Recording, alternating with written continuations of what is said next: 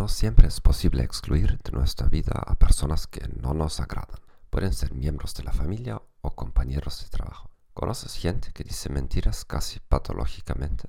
A menudo solo dicen pequeñas mentiras, a menudo solo una pequeña pero crucial parte de su historia no es exactamente correcta. Cuando los confrontes por sus inexactitudes, a menudo tratan de restarle importancia o dicen que los has entendido mal.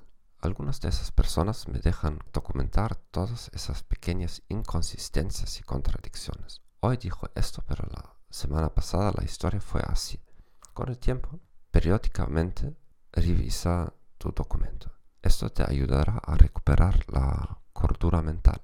También puede ayudarte a tomar decisiones, al menos sobre cómo establecer un límite para esa persona.